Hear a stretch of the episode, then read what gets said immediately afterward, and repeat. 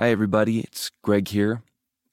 Before we listen to this episode, an episode that was produced by Emily Stanford, who is a Wild Lens Collective member, I just wanted to take a minute to tell you how personal this story feels to me and how I think we all need to be kind of finding ways to make connections to the stories that we're hearing here on this show. This episode is about communities in the mountains that are adapting to climate change. And it feels really personal right now because of the number and the intensity of the fires, the wildfires that Colorado is battling right now. And we're not the only ones. Um, California, what's going on there is awful. And it's incredible to see how powerful these things are. And it's really easy to remove ourselves from the impact of those disasters. One here in Colorado, in particular, is the Cameron Peak Fire, which is about 40 miles west of our home. And we're safe, we're nowhere near anything dangerous. But this fire began only on August 13th and has grown to over 102 thousand acres, which is about almost 160 square miles, if you can imagine how large an area that size is. It is the largest in Larimer County history, the previous being 87,000 acres, set in 2012. And that's just no record that needs to be beat. You can't say that this is just climate change. You can't say that this is just global warming that's making this happen. But there should be no doubt that the impact that we're having on our planet is exacerbating these kinds of conditions and these issues. And we need to find ways to make that personal to us, to find the inspiration and the power and the courage to continue and to be more. That's the thing. I don't know. Aggressive uh, confrontational, uh, a powerhouse for for the planet and for the generations to come. For the last week, it has been raining ash almost on a daily basis, blood red skies that look like thunderstorms coming in, but they're actually just these giant billowing smoke clouds. And it feels like something from a movie. It feels like scorched earth. And that's not to just be dramatic about it and then next episode we don't talk about it ever again. I don't think I'll ever forget how things have been this last week. And it's as a born and raised person of Colorado, I've never seen anything like this before. And for the 97 to 98% of scientists that will say that climate change is indeed a very real human induced phenomena, there's just no room for error in how we proceed. And to make things even weirder, what was 90 plus days for weeks on end, two days ago I was in shorts and a t shirt, and yesterday it froze here in Colorado, and this morning it's snowing. A massive, massive temperature drop in a very short period of time. Something that is completely unusual for Colorado. And people say, yeah, Colorado, the weather changes very fast. Yes, it does, but not like this. This is different. And that precipitation is a great gift to Colorado and to our firefighters who are really risking a lot to be out there. But they'll be the first to say that it's not enough. So, Emily, thank you very much for bringing this story to our listeners at this time. Thank you for bringing it to me. Very quickly, before we jump into the episode, we have a voicemail that Emily and I did not get a chance to record around because of our production schedule. We do a lot of that audio ahead of time, uh, but we've been asking for these these phone calls and these emails, and it's extremely exciting to get them in and to hear from you directly. This one comes from Alexis in Oregon. Hi, uh, this is Alexis. I'm calling from Oregon, and I'm calling about the Eyes on Conservation rebranding. Um, I'm I'm very happy to hear that you want to incorporate social justice and race into the lens at which um, that you look at conservation through. Um, I think that one of the most important things that conservation can do is show up for other movements and learn the issues of other movements. Um, it's one thing to understand how their issues might specifically intersect, but then it's also another issue to just learn what they care about, what another movement care, cares about, whether it's LGBTQ or the movement for Black Lives. Um, and third thing is that there's sometimes an emphasis on language, and I think that that is really not as important. So you can rename your podcast, but will you lose listeners? And like, what is the value of that? Like, are you saying that the word conservation is a problem? Um, I mean, you know, that's kind of why I think it's not all about just recreating yourself, but also like learning to see, learning the issues for other groups and then learning how conservation blends with those over time um, rather than trying to start out with the answers and start out with a new brand.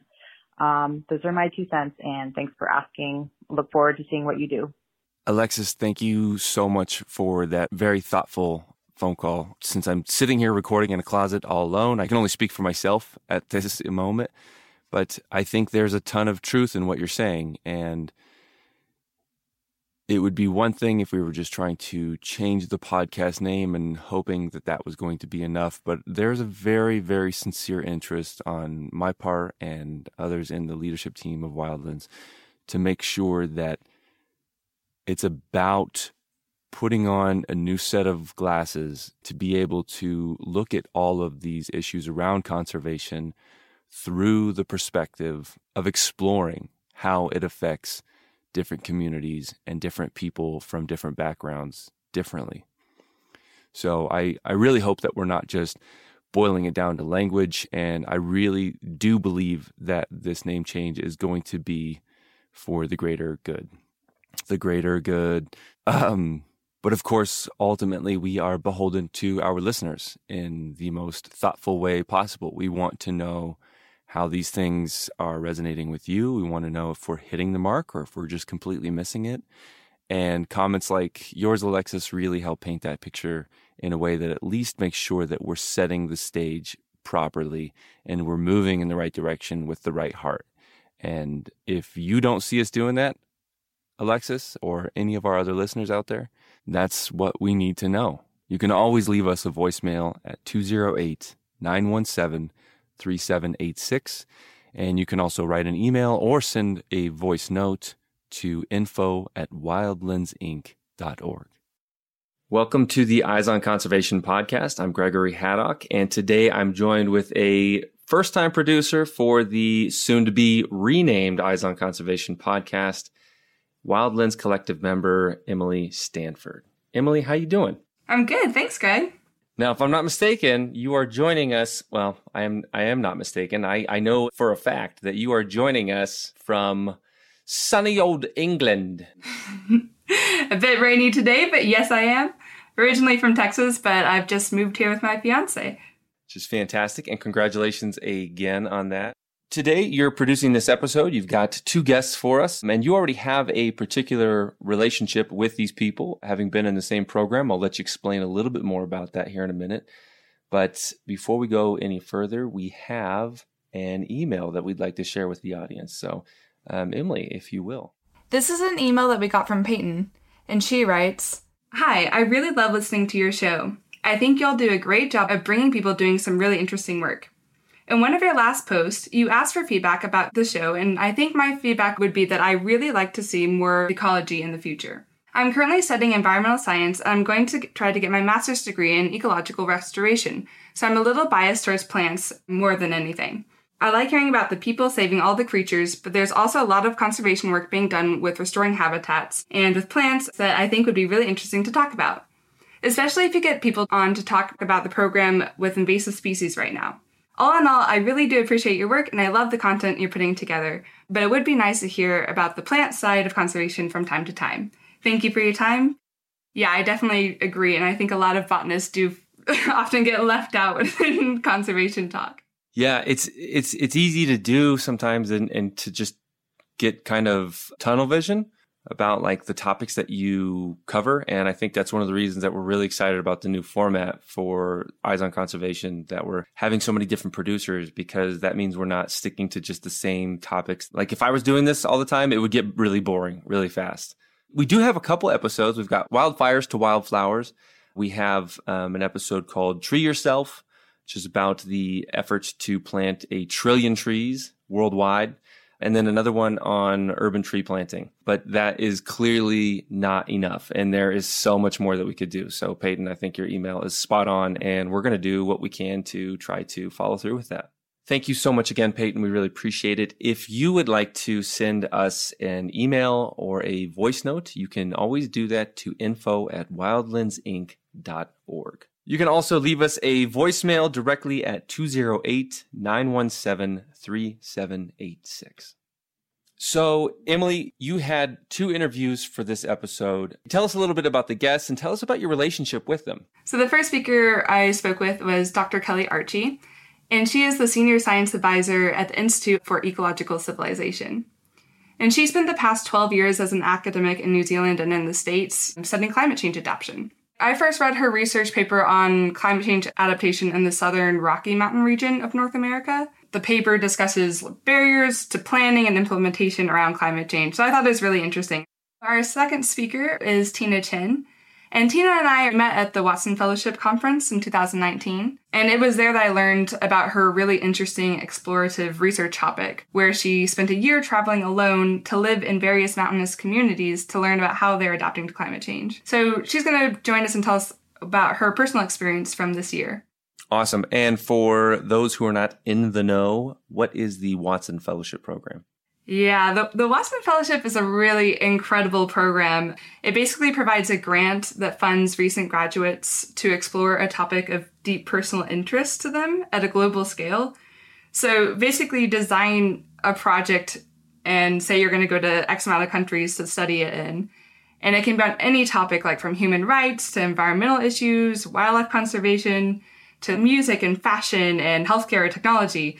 The only rules for the Watson Fellowship are you do it completely alone and you don't return to the US for an entire year, pushing you to grow outside of your comfort zone and like building your confidence. That's awesome.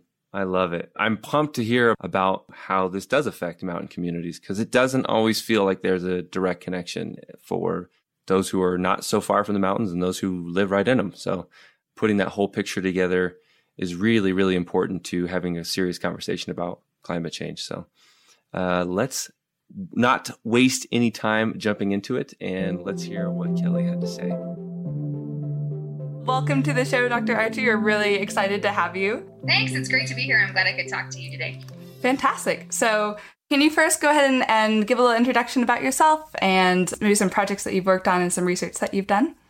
Sure. So I'm an environmental scientist. I've done research, as you mentioned, in mountainous regions all over the globe. So in the Rockies and federal public lands and in mountain communities, like we're going to talk about today, but also in the Indian Himalaya, working with some disadvantaged groups there. And in Vanuatu, I've studied nature based solutions, which I think we'll talk about probably a little bit later in our talk today. And in New Zealand, I've also worked with communities just general across the country too. So talking about barriers that are hampering adaptation, ways to make those processes more feasible from a variety of standpoints, both socially and politically. And right now, I also work for a nonprofit called EcoCiv, the Institute for Ecological Civilization.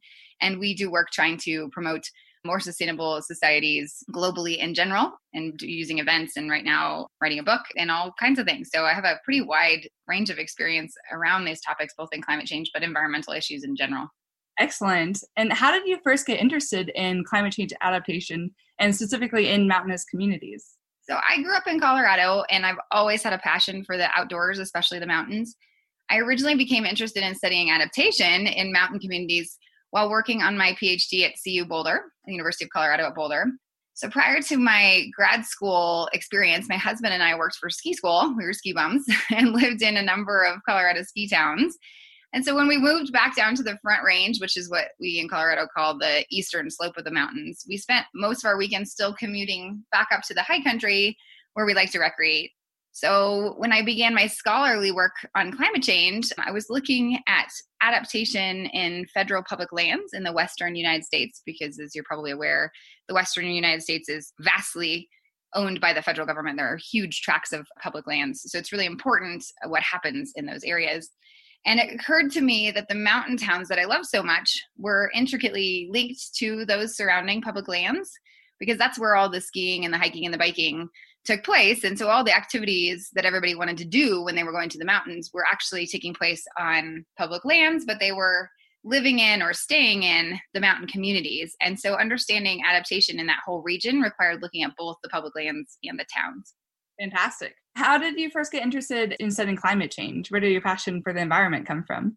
I, I think the passion in general for the environment, like I said, comes largely just out of a childhood that was spent mostly outside and my passion just for the natural world in general. And climate change is, as we've heard it over and over and over again, at least by people that are in the know, but it is the defining problem of our time. So, pretty much everything else at this point that we talk about sits within the bounds of what happens with climate change. So we can't talk about social problems without talking about how they are influenced by the environment in general and specifically how they're going to be made worse by climate change if we don't do something about it. So I I did not actually go to school thinking I would study climate change. I wanted to study ecosystem services and specifically in the rainforest.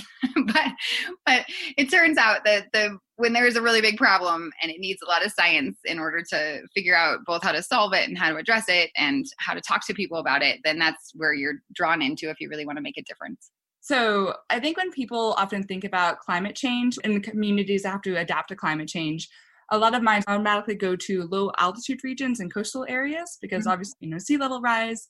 But what about the other extreme? Can you explain why mountainous communities are more susceptible to climate change than communities in other geographic areas? Absolutely. So, high altitude ecosystems are especially sensitive to climate change um, because warmer surface temperatures restrict already confined species to even smaller habitable zones and the topography of the mountains often makes migration impossible. So the obvious animal that we can talk about right now are pikas. They're these little furry creatures that live above tree line.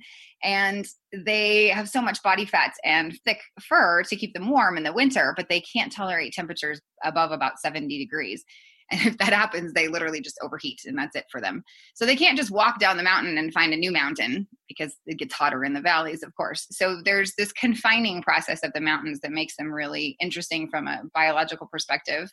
And other consequences like changes in annual snowpack and snowmelt timing that are associated with climate change are of concern to both the native plants and animals, but also to local human systems.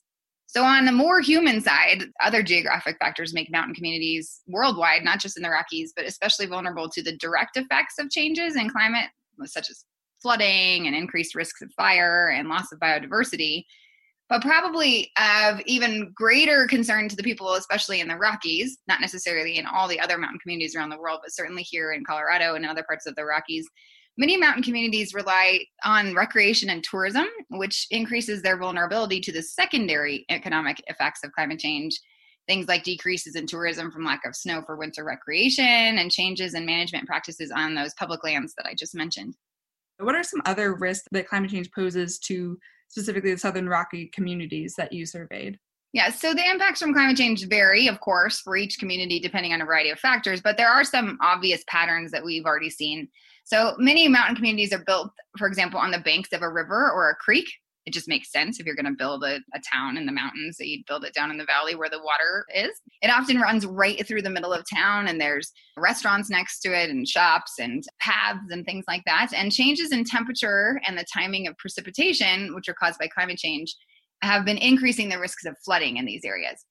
So, for example, one of the weather patterns we're expecting to see more often with climate change is late wet snow in the southern Rockies region, at least. Late wet snow coupled with warmer spring temperatures. So, basically, what we're saying here is we're changing from a dry winter snow with warmer temperatures to a wetter spring snow.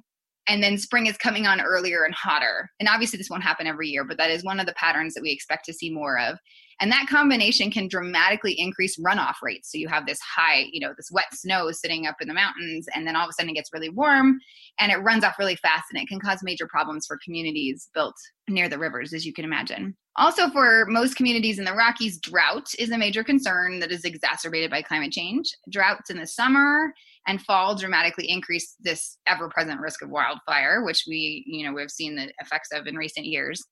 And most, if not all, the communities that I've studied here in Colorado and elsewhere have economies that are highly dependent, like I've already mentioned, on money from tourism and the ski towns particularly. So if they have a dry winter with very little snow, skier visits drop, and obviously so does local revenue. And I just mentioned a minute ago, this, there's also this flip side though of hotter temperatures in other parts of the state or the country, driving tourists to high altitudes in the summer, but then strapping the resources of these small towns. Yeah. Oh, I, I hate to think about the added economic stress of climate change in addition to our current situation with COVID 19 going on. It is. And that's why I said at the beginning that it's these problems are linked. Like you can't divorce yourself from the issues of climate change right now. so you have COVID is just yet another, it's COVID was not caused, of course, by climate change, but the problems from climate change will only exacerbate the issues that we have on every front. So, going to the more hopeful side of things, what are some strategies that you found that mountainous communities use to adapt to these changing conditions? So, from a social and an economic standpoint, diversification has been the most effective adaptation strategy. If these communities are going to continue, the ones I've been talking about here in Colorado specifically, to be reliant on tourism, then ensuring that there are opportunities for recreation and entertainment, regardless of, say, snow, for example, is the best way that they can hedge their bets. And you see this happening and has been for years by most of the bigger ski companies, certainly, where they not only, you know, own the ski resorts and that kind of infrastructure, but they've diversified into real estate and retail restaurants and things like that too. Obviously that helps their bottom line, but it also helps the community to be more resilient in the face of changes in, you know, weather patterns. There are location specific management practices for ski areas specifically that can help to ensure continued access even in years with little snow. So there's things like off-season grooming of ski runs to make them smoother so less snow is needed and cutting new north facing slopes to get less sun making more artificial snow etc but in some areas these practices probably even altogether won't be enough to continue a viable ski season every year so those are kind of specific to the ski towns and the Colorado towns. But I'm a big proponent in general of nature-based adaptation solutions. And I've done work in Vanuatu, which is a small island nation in the South Pacific, on just this topic. And nature based solutions to adaptation and climate change use natural ecosystems to solve problems. So, good examples are things like restoring sand dunes to combat coastal storm surge instead of building a seawall and the sand dunes have many co-benefits associated with them. So they provide habitat for you know local animals and plants. They provide opportunities for recreation. They're beautiful especially compared to a concrete wall. So i'm a big fan of using these types of solutions instead of you know just say concrete army corps of engineer type solutions. And many communities around the world and in the rockies as well have begun to reimagine areas around those riverfronts specifically using nature-based solutions to reduce the risks from flooding. So instead of building you know higher walls around the buildings there or just lining the whole riverbed with concrete there restoring the river providing natural habitat for the local species especially the trout and allowing for sustainable use along it things like bike paths but also protecting themselves from flooding because those natural ecosystems are more capable of maintaining their integrity than the human ones when we just kind of go in and, and put up big walls it's good to hear that there's some hopeful ways that people can use to adapt to these changes. But I imagine all these fixes aren't necessarily cheap or easy. So do you know if, you know, in the communities that you've worked in, is it on the policymakers' agenda to try to implement these changes? Well, therein lies the rub, right? Especially right now during COVID. so the survey work that I've done, not just in the mountain communities here, but around the world, have always shown interestingly, maybe not so interestingly, depending on how you consider it, because it seems almost kind of obvious, but some of the same results, which is that a lack of resources and a lack of information or a perceived lack of information and a lack of political will are often the most common barriers to both the planning and the implementation. And even though some of the work I've done, especially the work here in the Rockies, was a few years ago, the barriers are still completely irrelevant now, especially since we've seen kind of that robust response from different places around the world, all kind of the same. Then we can be pretty sure that those are the real problems associated with trying to do this kind of work. And it makes sense because we need leaders who respond to current problems. We don't want leaders that, that ignore what's happening around them and the issues that their communities are having right then to respond to things you know that are uncertain which we do have you know some uncertainty in what we expect to see from climate change. You can imagine a local leader right now deciding to say you know what? We're not going to use any money to respond to covid. We're going to use it to rebuild this bridge because we think there might be higher runoff levels in this stream in the future. And that would be completely not okay. That wouldn't fly. Would say nope we have a major problem going on right now. So we definitely need leaders and decision makers that you know are going to respond to our current problems even not just covid things but things like education you know if we have a lack of funding for schools and children are suffering or other public health issues but we also need forward thinking leaders and that lack of resources the fact that there's always going to be unlimited amount of money and time to spend on projects is always going to push down what, what appears to be a less urgent problem to the bottom of the list mm. Yeah, that's the issue with climate change, isn't it? Because there's never, it's not like a hard deadline of when it hits. It's a gradual growing problem that's global. So it makes managing it and planning for it quite difficult. It does, though. I would say that's changing because we are actually seeing problems. so we we have gotten to the point where we are actually going, oh, maybe this is actually a problem right now. So in some respects, or in all respects, that's quite scary. But in some, at least, that might, like you said, speed things along because we can see them as you know bigger, more you know higher priorities. Mm-hmm, definitely. And I think another problem to people responding to climate change is actually belief in climate change. So I actually grew up in a small town in Texas, and there, there's acceptance that climate change is a real thing was not a belief that people had unanimously. And so, how about in the communities that you surveyed in the Rocky Mountains? To what extent do people's beliefs about climate change affect their ability to adapt to it? Well, it affects it a lot. And I will, because of your story you just said about growing up in a small town in Texas, I'll tell you that I grew up actually in Colorado Springs, which is a, a very conservative city, as you might be aware. And I used to joke that when I would come home from work for uh, by Thanksgiving or something that I would tell my family and friends that I was a um, professor of unicorns because that was more believable to them than being a professor of climate change. so um, it is a very big deal globally about whether or not people have the understanding and the attitudes towards climate change that are negative priority and that it is real.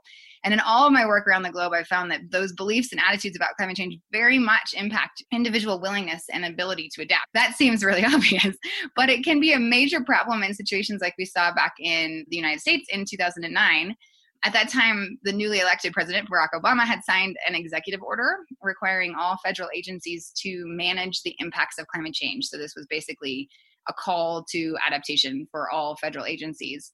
And some of the federal public lands managers we spoke to at that time had quite low levels of belief and, and attitudes about climate change. And so even though they were called from the top to start doing this adaptation to say you know come on we need to begin this process they were much less likely to put those limited resources toward adaptation even though they were told to um, if they didn't have a high level of belief in climate change so it is tricky to make decisions on high that require these things if you still have large groups of people you know that are working or just living in communities that don't have the beliefs that make it necessary to, to take action. This is one of the reasons why i think it's so important to vote for candidates which this year is obviously the big year in the united states for voting um, who you know have a high level of concern for environmental problems and a good understanding of climate change because it's not good enough if you will to just put someone in office that says, Yeah, I believe in it, right? It's important, but all these other things are more important because then, as we already talked about, those limited resources will just never be put in that direction if it always looks like it's not a big priority. And we need global action immediately if we're going to prevent major increases in temperature that our systems just can't tolerate. My last question for you is what is one hope or message that you wish the audience could take home with them? So, one of the lessons that I'd say I took away, not specifically from this study, but from all the work that I've done in this area combined, is that it can seem simple to those of us working at a distance. We can we can be scientists and we can stand back and say well this is exactly what needs to be done. Why are those people not doing it? But when you talk to the people making decisions on the ground solutions always become more complicated. And so good adaptation planning has to be place based it needs to be tethered to good mitigation action because it's not good enough to just adapt. We want to actually stop further climate change. And it needs to be done by local actors if it's going to be successful. We need the local people to buy in to the the process and to understand the priorities And we need them to actually take part in that process in order for it to be successful so that when we walk away, it doesn't just fall apart. And as for hope, I guess the way that I would respond to that is probably not in a traditional way, but I would say that we just don't have the luxury of not having hope. The opposite of hope is despair. I think that's a, the dictionary one. And I don't think that we are productive when we are in despair. When people are in despair, we consider them as depressed and um, curling up and retracting and retreating from life. And I don't think this is the time for that. So even when things don't seem like they're very hopeful, and even when things seem really, you know, going the wrong direction, it is our responsibility to find some hope because we don't have the luxury for despair. So we need to figure out ways to maintain our strength and our our attitudes in order to just not fall into this trap of saying of throwing our hands up in the air and saying it won't work because our children and future generations depend on us realizing that that's not an option. Mm, absolutely. No, Dr. Kelli Archie, thank you so much for your time. This has been a really great conversation. Thanks. It was great talking with you today.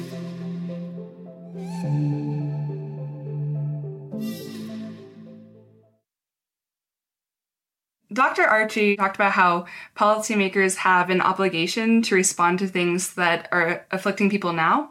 My question for you, Greg, is uh, when will it get prioritized if our political system isn't necessarily designed to reward for that long term problem solving?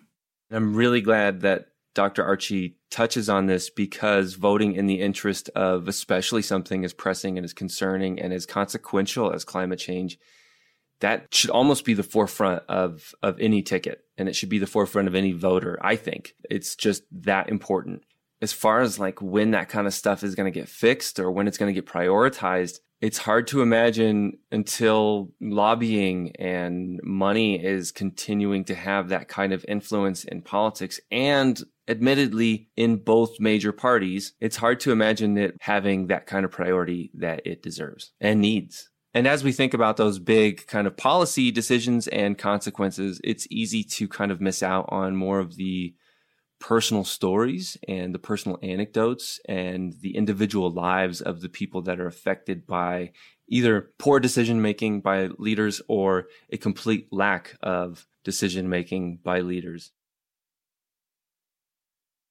in this second interview, Tina really had a chance to walk among a lot of the people who are affected directly by the inaction of our policymakers. Hi, Tina. Welcome to the Eyes on Conservation podcast. Thanks so much for taking the time to talk with us today. Yeah, I'm so grateful for this invitation. I'm super looking forward to talking to you more about this. Yeah, me too. So, Tina has done a really interesting project where she received a Watson Fellowship to explore firsthand how mountainous indigenous communities adapt to climate change. So, Tina, can you tell me first, like, what is the Watson Fellowship and what was your project about?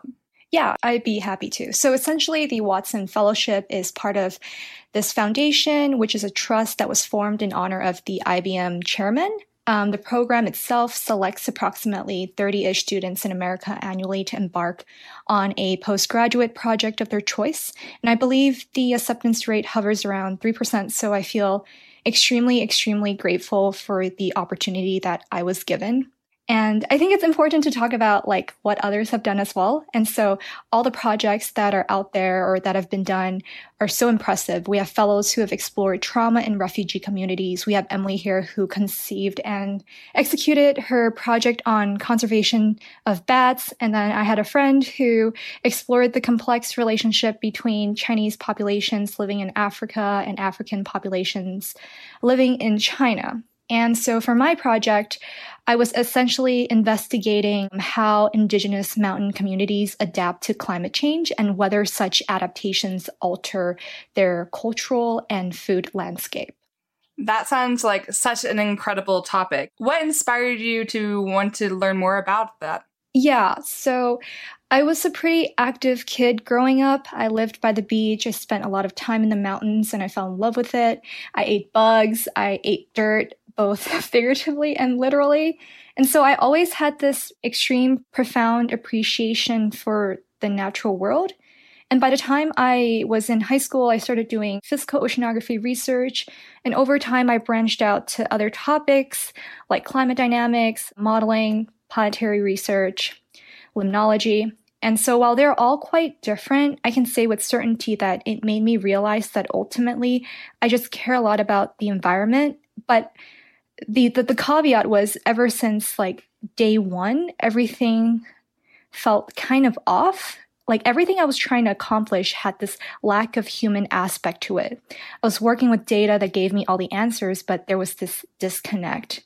And so I felt like understanding how individual mountain communities are responding to climate and food adaptation was an essential thing that I wanted to do to be a better scientist overall.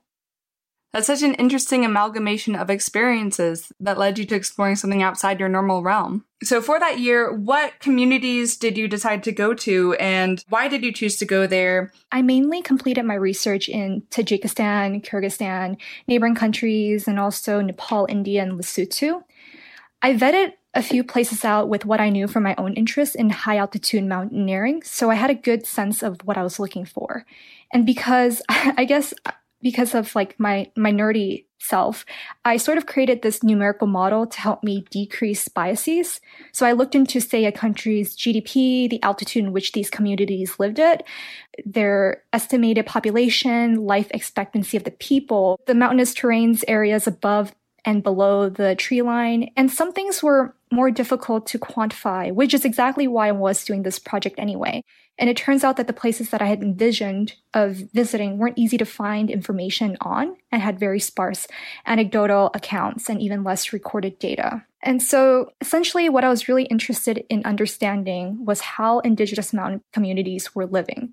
I think it's extremely difficult um, as an outsider to come into a completely new environment because you need to gain their trust and that trust needs to be built. And I think from very Western perspective, and because I come from the West, you know, like we oftentimes hear about climate change and we get all these acronyms thrown at us.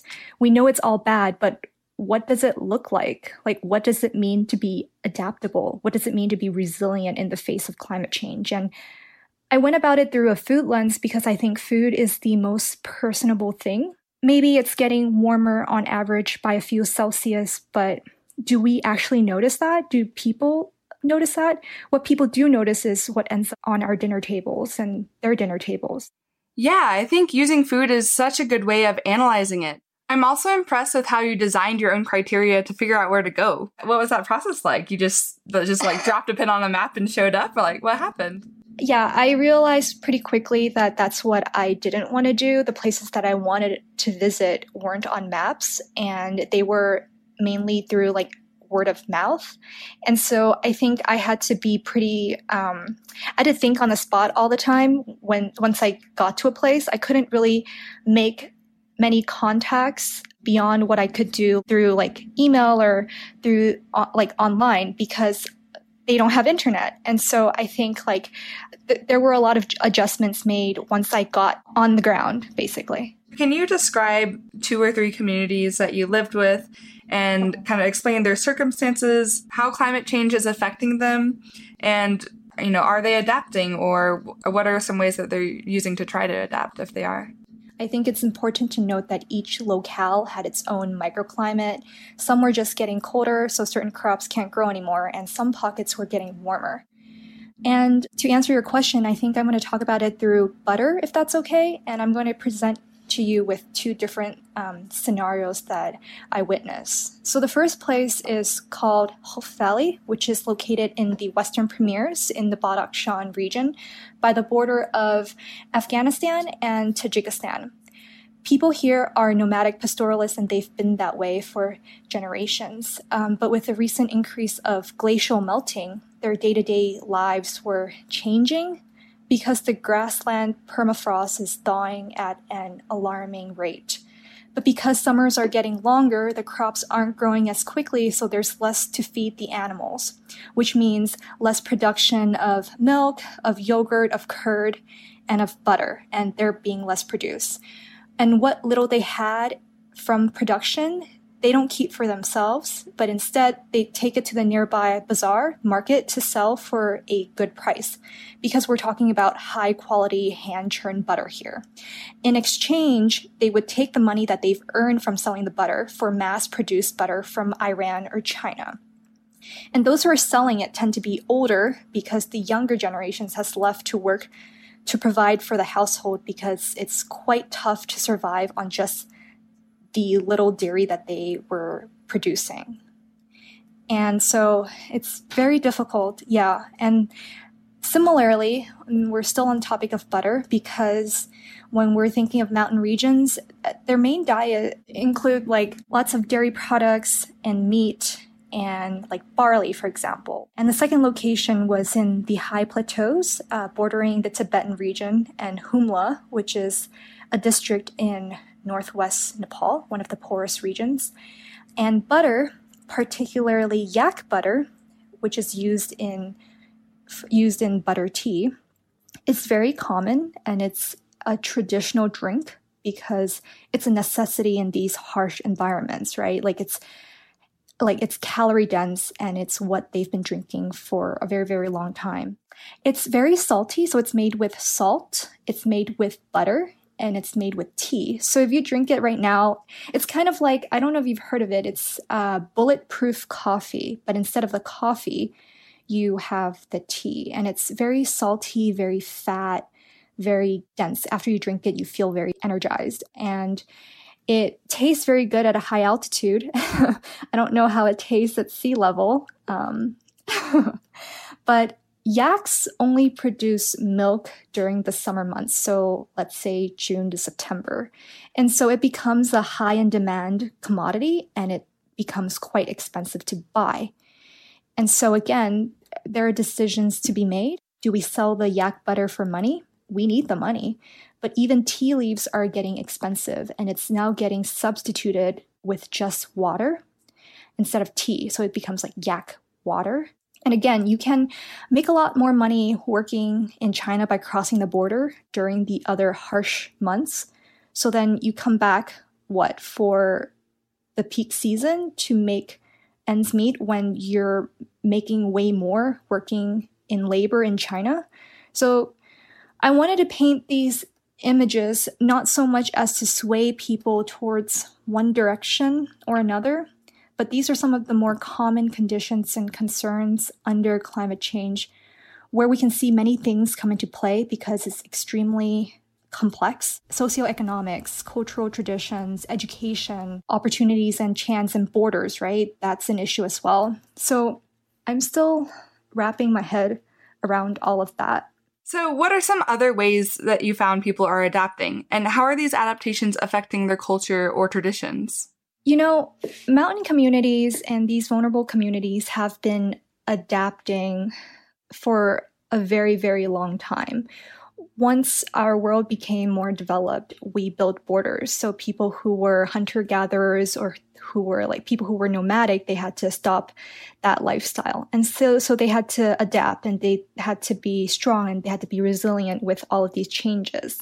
I can only give you a very like broad answer because these are some of like the bigger issues that I think policymakers and government officials are trying to voice and are trying to resolve. But in general, I think things are changing. The younger generations don't want to follow in the footsteps of their parents or their god like their grandparents anymore. They want to make choices. They want to go to school. They want to be able to put food on the table. They don't want to spend their time living in poverty or be marginalized. And so I don't know if I answer your question, but these are some of the things that like I've noticed um, across the board, not just in these two communities, but in general, like in in Lesotho, in India, in Sikkim region. It's a very complex, convoluted, intertwined topic, and you can't isolate environmental problems from social issues. And I think that's I think that's like one of the most like difficult lessons for me to learn. I think I came in and I had like a very very specific topic and I wanted to like accomplish something in in that space. But then a lot of issues came about, right? Like I needed to, to think about like the local government and the local government is completely different than the national government. And then once you're in an autonomous region, that's like a whole different story. And then we need to think about tradition and like cultural differences and spiritual differences and how do we give them a voice without changing their voice. So you also need to think about like mitigation when you're thinking about adaptation and then you need to think about it from so many different levels that it's it's just so so so complex and fortunately and unfortunately like i was able to witness and be a part of that so what was your main takeaway or the main lesson that you learned from this watson year experience so for me, I hope to continue to tackle the issues of climate change in vulnerable regions and incorporate those traditional knowledge and lived experiences into my own research and my own scientific research because to me, I think traditional knowledge is the original like scientific knowledge, right? We base a lot of what we understand from that. And ultimately, I think climate change and food security are two major challenges of, of the 21st century. And unfortunately, indigenous mountain communities are some of the most affected, if not already affected. I mean, to put it into perspective, our world's mountains are home to over 800 million people.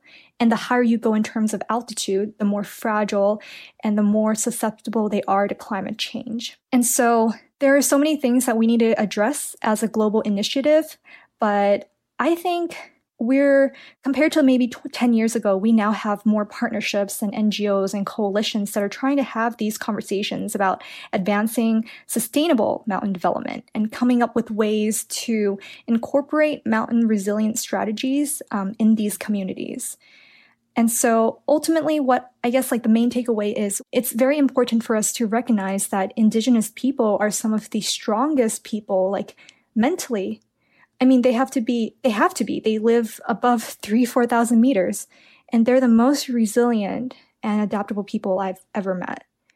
And I have no problem thinking that they'll survive and they'll, they'll do what they can to, to survive.